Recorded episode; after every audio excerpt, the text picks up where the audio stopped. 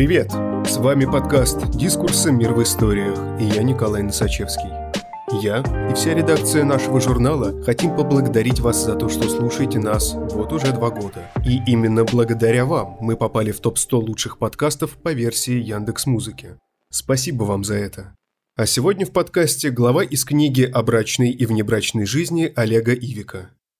Право первой ночи в России и Испании, нежные брачные ритуалы Индии, холодные скандинавские жены. Журналист Ольга Колобова и археолог Валерий Иванов, пишущие под общим псевдонимом Олег Ивик, рассказывают о сексуальных традициях разных народов и времен, от Египта и Скандинавии до Руси и Молдавии. Первая, хронологически, первая брачная ночь, удостоившаяся упоминания в античной литературе, закончилась массовой резней. Согласно греческим мифам, в конце XIV века до нашей эры, Ливией правил правнук Зевса Данай, имевший 50 дочерей. А Египтом правил Египет, брат-близнец Даная, у которого, по иронии судьбы, было ровно 50 сыновей. И все они захотели жениться на своих двоюродных сестрах, а девушки, все как одна, отказались. Пылкие юноши долго гонялись за невестами по Средиземноморью и в конце концов, догнав их на берегах Пелопоннеса и перебив их защитников, принудили Данаид к браку. Брак этот был вполне законным и, по свидетельству Аполлодора, даже сопровождался свадебным пиром. Тем не менее, ночью, когда мужья, утомленные битвами как военными, так и любовными, заснули, 49 жен из 50 исполнили приказ своего отца Даная и пронзили супругов кинжалами. И только одна гипермнестра тайно вывела мужа из дворца, за что потом имела много неприятностей. Но ее сестры неприятностей имели еще больше. Попав после смерти в мрачное царство Аида, они были обречены вечно таскать воду и наполнять ею дырявый сосуд.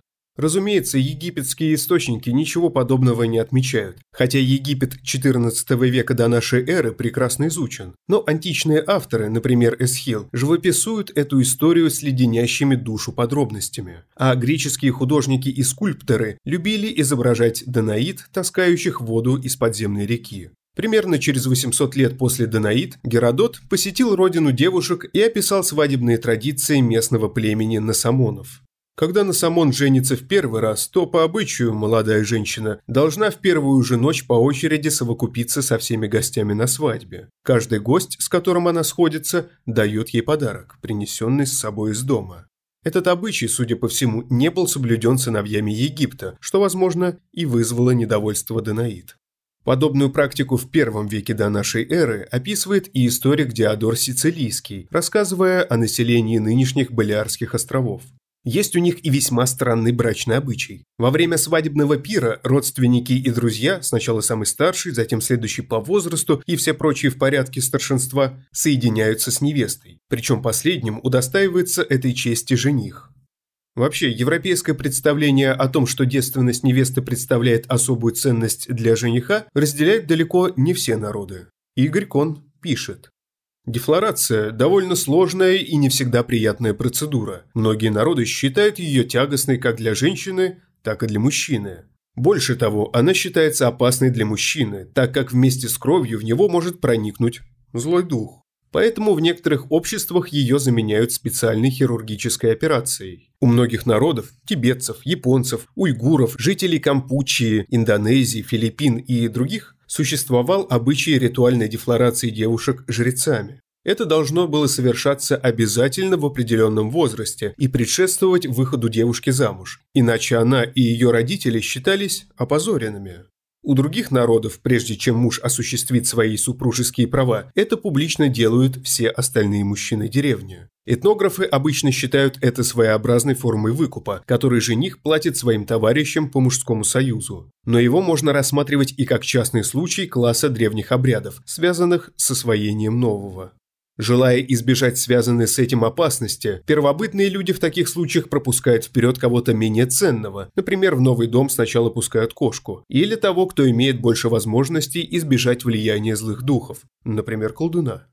Зигмунд Фрейд упоминает, что у некоторых австралийских племен дефлорацию у девушек, достигших брачного возраста, совершала пожилая женщина, а иногда к ним специально приглашали белых мужчин. Это прекрасно согласуется с тезисом Кона о том, что для лишения девушек невинности могли использовать тех, кого не жалко. В средневековой Европе, если верить преданиям, юные жены нередко противились своим новоиспеченным мужьям. Песень о Нибелунгах подробно описывает первую брачную ночь короля Гунтера и очаровательной Брюнхильды, не путать с Валькирией Брунхильдой. Королева была, в отличие от Валькирии, женщиной вполне земной, но боевыми искусствами владела. Обидевшись на мужа, который во время свадебного пира не ответил на ее вопрос, она решительно отказала ему в супружеской близости. Всю первую брачную ночь король провисел на стене, в то время как Брюнхильда мирно вкушала сладкий сон. Лишь под утро юная супруга сняла мужа со стены, чтобы не позорить его перед придворными. История повторилась бы и на следующую ночь, если бы перепуганный король не позвал на помощь своего друга Зигфрида. Тот смирил несговорчивую новобрачную, и Гунтер наконец-то смог осуществить свои супружеские права. Подобную ночь провел со своей юной супругой и скандинавский, точнее датский, конунг Хельге. По легендарной хронологии он мог жить в пятом или шестом веке нашей эры. Эта история подробно описывается в саге о Хрольве Жердинке. Собственно, Олёв, королева Саксланда, вообще не хотела замуж, но она была лучшей невестой в северных странах, и конунг, решивший, что его великая слава возрастет, если он женится на этой женщине, напал на ее страну с огромным войском. Королева была поставлена перед выбором – или война, или свадьба. Разумная женщина выбрала свадьбу. Возможно, покажи себя конунг в постели настоящим мужчиной, королева изменила бы свое мнение о брачной жизни. Но когда пьяный новобрачный наконец добрался до ложа, он уже не был способен исполнять супружеские обязанности, за что и поплатился. Конунг заснул, а королева для надежности уколола его сонным шипом, сбрила ему все волосы и измазала дегтем. Потом она запихнула неудалого супруга в мешок, сложила туда же одежду и отослала все на его корабль. А пьяных людей конунга она, разбудив, отправила следом с приказом отплывать, пока дует попутный ветер. Что они и сделали. Пока похмельные соратники извлекали не менее похмельного конунга из мешка и очищали от дегтя, королева успела привести свои войска в состояние боевой готовности, и конунг Хельги увидел, что теперь нет возможности напасть на нее. Конунг увидел, что наилучшим будет как можно быстрее убраться в освояси.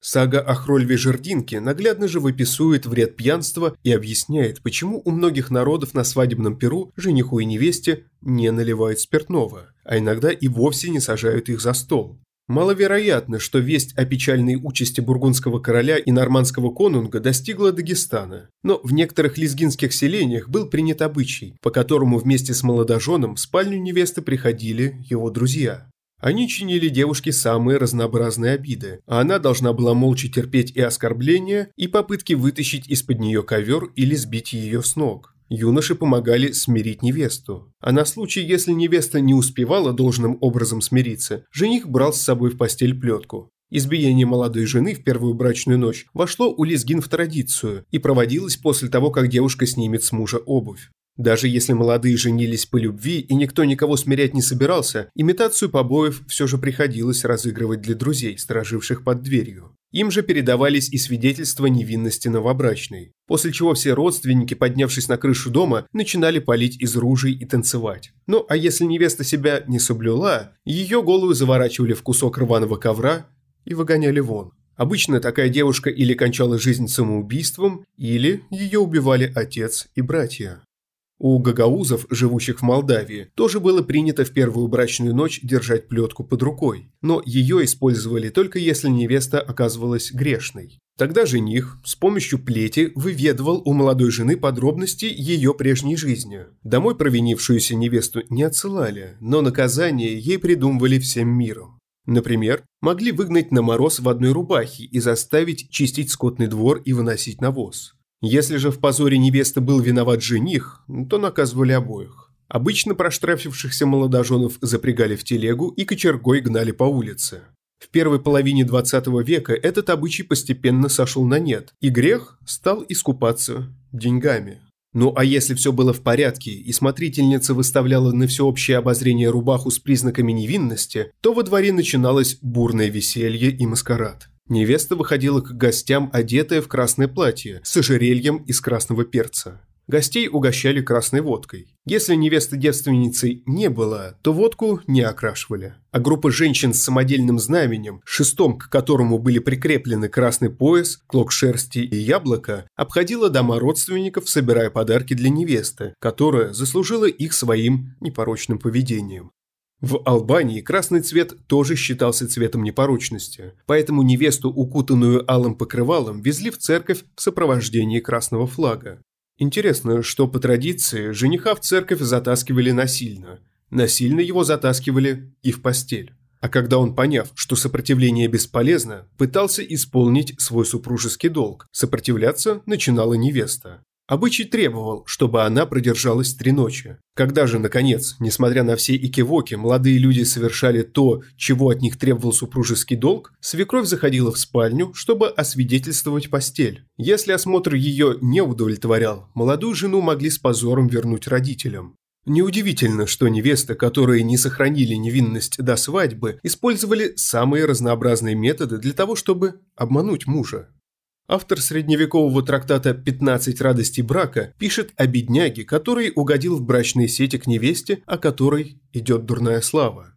Наступает ночь, и мать новобрачной, уж будьте уверены, как следует наставит дочь, научив ее вырываться и отбиваться от мужа, что есть силы, как и подобает девственнице. А затем, когда он ее все же одолеет, нужно ей будет вскрикнуть жалобно и задрожать, словно человеку, который с маху голышом угодил в холодную воду, к которой не привык. Так девица и поступит, и отменно сыграет свою роль, ибо никто так и не искусен в обмане, как женщина, желающая сохранить свои грешки в тайне. Впрочем, в средневековой Европе невеста иногда теряла девственность не по своей вине. Историки до сих пор ломают копья по поводу права первой ночи. Ни одно известное нам писанное законодательство его не подтверждает. То есть права, скорее всего, не было, но это не мешало особо пылким феодалам проводить ночи с невестами своих крестьян и слуг. Другое дело, что занимались они этим не по праву, а вопреки ему, и даже вопреки королевской воле. Так, в 1486 году испанский король Фердинанд Католик издал указ, гласящий «Господа не могут также, когда крестьянин женится, спать первую ночь с его женой. Не могут также господа пользоваться против воли дочерью или сыном крестьянина за плату или без платы. Тем не менее, три века спустя Бомарше, которого никак нельзя упрекнуть в незнании испанских нравов, описывает, как граф Альмавива по доброй воле отказался от права первой ночи. Причем сделал он это не из уважения к указу давно усопшего короля, а из любви к собственной жене. Видимо, в Испании, как и в России, строгость законов искупалась необязательностью их исполнения. Впрочем, как раз в России с правом, точнее с бесправием, первой ночи боролись. Например, в 1855 году некто Кшадовский, воспользовавшийся этим неписанным правом, был судим и оштрафован. Но были случаи, когда венценосные мужья не только не могли воспользоваться чужой первой ночью, но и не способны были достойно провести собственную. Современник Бомарше Король Людовик XVI, кстати, хорошо знакомый с писателем, растянул свою первую брачную ночь на несколько лет. Небольшой физический недостаток, от которого король никак не решался избавиться с помощью хирурга, не давал ему возможности исполнять супружеские обязанности. Но сначала ни король, ни придворные, ни врачи, ни тем более сама супруга юная Мария Антуанетта попросту не знали, в чем дело. Ночь за ночью входил бедный муж к измученной 14-летней девочке и ночь за ночью терпел крах. Поскольку способность короля зачать наследника имела мировое политическое значение, донесения послов пестрят интимнейшими постельными подробностями. Испанский посланник платил королевской камеристке с тем, чтобы она каждое утро инспектировала простыни с величайшего ложа. На улицах Парижа распевали памфлеты и частушки про неудачливого супруга. Прошло семь лет, пока король наконец решился на операцию. Мария Антуанетта, потерявшая девственность на восьмом году супружества, в восторге пишет в вену матери, императрице Марии Терезии. «Я счастлива как никогда. Вот уже восемь дней, как мой брак стал полноценным. Вчера было второе посещение, еще более удачное, чем в первый раз. Сначала я решила тотчас же отправить курьера моей дорогой матушке, но потом испугалась, ведь это может вызвать слишком много болтовни и привлечь ненужное внимание. Но королева зря беспокоилась привлечь ненужное внимание к вопросу, который в течение семи лет и так находился в центре интересов мировой политики. испанский посланник уже сообщил в Мадрид точную дату Великого дня – 25 августа.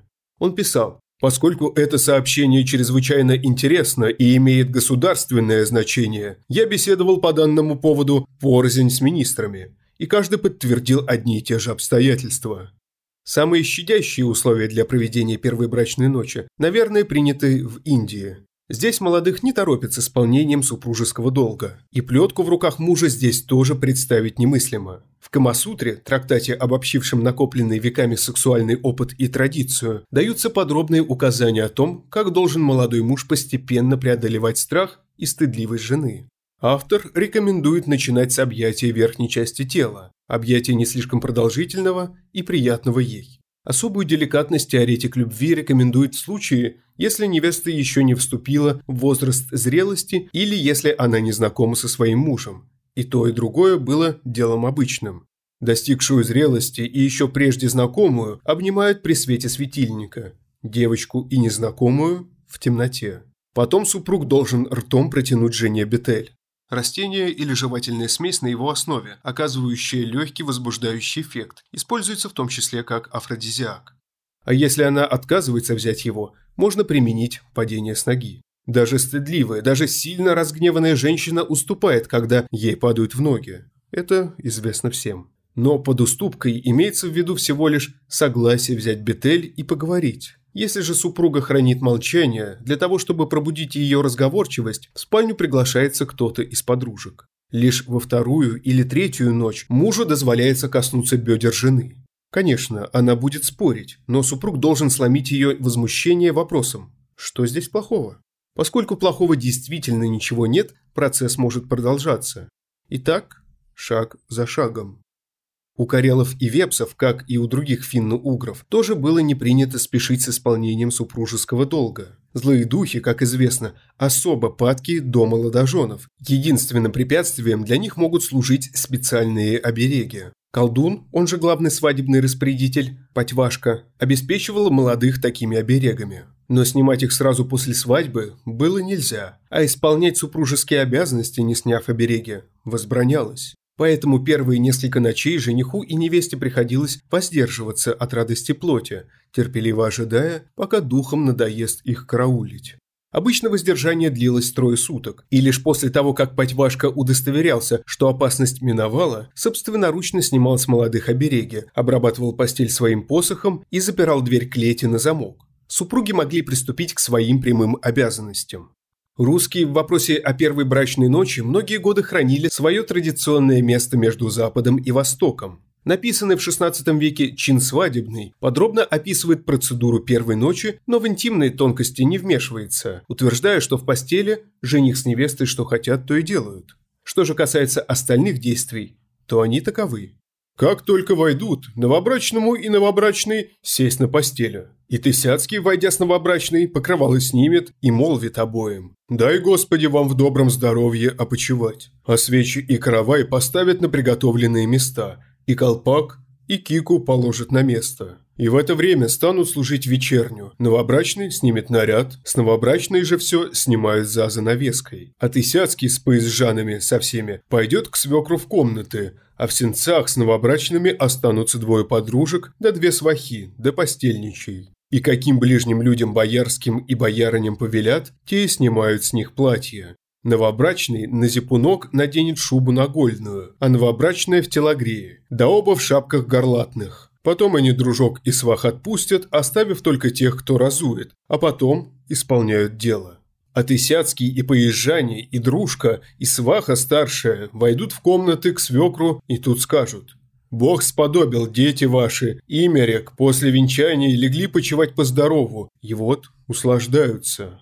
А другие дружка и сваха поедут к тестю и скажут, что молодые доехали и легли почивать по здорову а два постельничих у дверей сидят неотступно, и как настанет новобрачному время, пожелав и позвав, он кликнет постельничего и велит позвать ближнюю боярыню. А сам, зайдя за занавеску и омывся водой, набросит на себя халат да шубу нагольную, а затем выйдет и новобрачная с боярынью или двумя, и там обмоет ее, и обе сорочки замочит в тазах. И новобрачная также набросит на себя халат и шубу нагольную, да велит позвать к себе дружку, а сам новобрачный сядет в небольшой постели, новобрачная же за занавескую на пуховичке.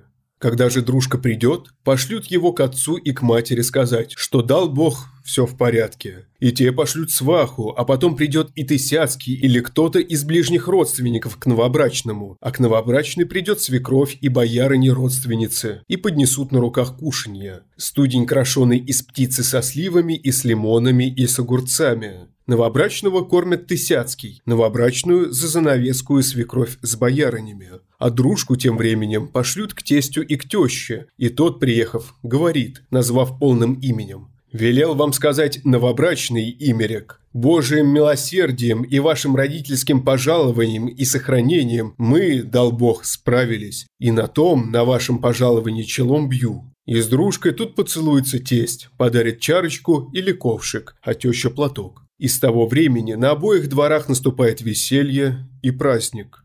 Чтобы подзадорить молодых, на Руси было принято привязывать у них под окном жеребцов и кобылиц, которые своим призывным ржанием напоминали о радостях любви. С той же целью молодую пару укладывали не в спальне, а в сенцах или в подклете, где никогда не топили. Холод должен был толкнуть робеющих супругов в объятия друг друга. Рядом с постелью обычно ставили блюдо с рыбным пирогом или курицей, чтобы молодым, которым не всегда удавалось поесть за свадебным столом, могли подкрепиться. Невинности невесты на Руси придавали значение, но фетиши из нее, как правило, не делали. Где-то свахи и гости требовали поутру показать простыню, но чаще молодой супруг с помощью всем понятной знаковой системы отвечал на безмолвный вопрос родней гостей. Так, если за завтраком он брал яичницу с краю, значит невеста сберегла свою честь. А если вскрывал глазок ложкой, увы нет. Но опозоренную невесту домой обычно не прогоняли. Иногда яичницей дело и ограничивалось. Но кое-где было принято в отместку подать ее матери вино в дырявом сосуде или поставить перед отцом новобрачный разбитый горшок. А когда за родителями невесты на утро посылали повозку, то те издали высматривали ее. Если в гривы коней вплетена красная лента, а на хомуте трепещет косынка, значит, все в порядке. Если же косынки нет, а лента вплетена синяя, значит, они плохо соблюли дочку. Но в гости к новой родне их, тем не менее, приглашали. Впрочем, новобрачная на Руси тоже могла безмолвно сообщить окружающим подробности первой ночи. Если утром она подавала мужу ломать черствого хлеба, значит муж справился. А если подавала мякиш, то свахи могли не торопиться проверять постель. Не ее вина, что просто не остались незапятнанными. Спасибо, что слушаете нас. Если вам нравится, что мы делаем, подписывайтесь на «Мир в историях». Нас можно найти на всех подкаст-площадках. Там же можно и оценить наш подкаст. И, конечно, присылайте свои истории нам на почту. Дискурс – некоммерческий журнал. Поддержать подкаст можно на нашем сайте. С вами был Николай Носачевский. До встречи через неделю.